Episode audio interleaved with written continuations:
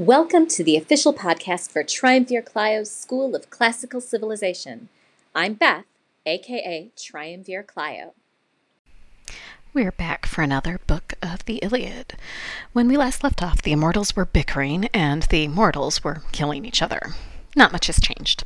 When Book 6 opens, the mortals are still killing each other.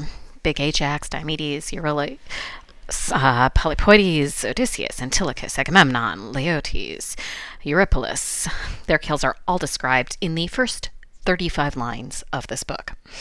The action slows down when Menelaus confronts Adrastos. Menelaus captures Adrastos, and Adrastos pleads for his life. He tells Menelaus that his father is rich and will pay a large ransom. And Menelaus is thinking that this is a pretty good idea until big brother Agamemnon shows up and convinces him otherwise. And the two brothers kill Adrastos together, because the family that kills together, um, not sure I know that sentence, gets cursed together?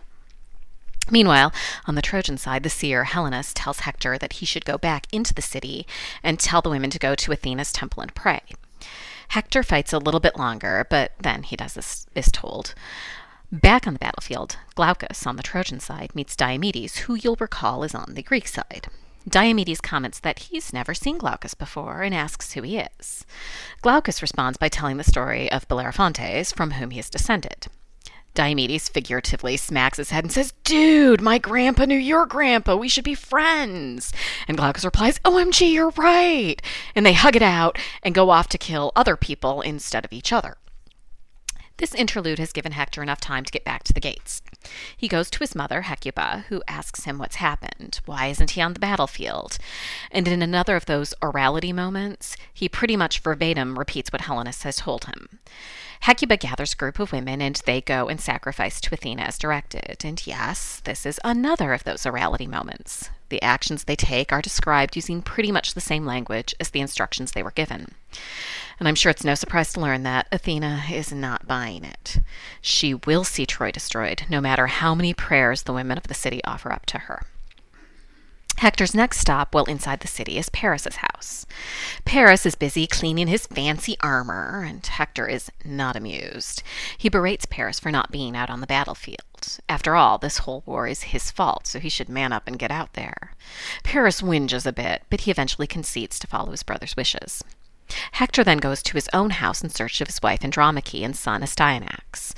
In another of those, dude, what kind of nickname is that moments, Hector likes to call Astyanax Scamandrios. So you might see both names used, but they are both long names for a sweet little toddler. Anyway, Andromache isn't home, and a servant explains this is because she's gone to the walls to watch the battle. Hector runs after her. And we get one of the most touching scenes in this epic. Andromache weeps and shares her fears of what will happen to her should Troy fall. She begs her husband to stay within the walls where it is safe. And he does his best to provide comfort and tells her to be strong. Then he bends down to pick up his son, but the little boy is terrified by his dad's armor. Hector laughs and removes his helmet. Then he picks up Astyanax and gives him a snuggle and hugs and kisses, and he tells the boy that he will grow up strong, which, of course, is not at all what will happen to him. He puts the boy back down and takes Andromache's hand. He again tries to comfort her, this time in that oh so comforting way of saying, Que sera, sera. Let's face it, dude is awesome, but he's no Doris Day. He puts his helmet back on and heads back to the battle. And Andromache weeps and returns home to weave and be a good wife and mourn for the husband that she knows she will lose. Paris catches up with Hector, and the two brothers return to the battlefield. And that's the end of book six. We'll take a quick break and then come back for the analysis.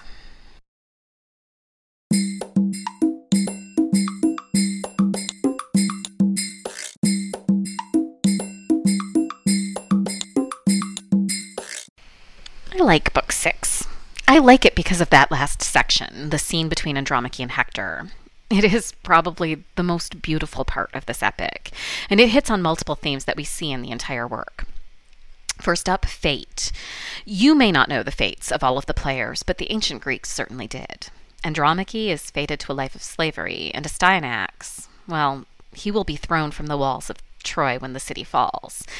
Neither of these things occur in the Iliad, so they aren't exactly spoilers. But Hector has great faith in fate.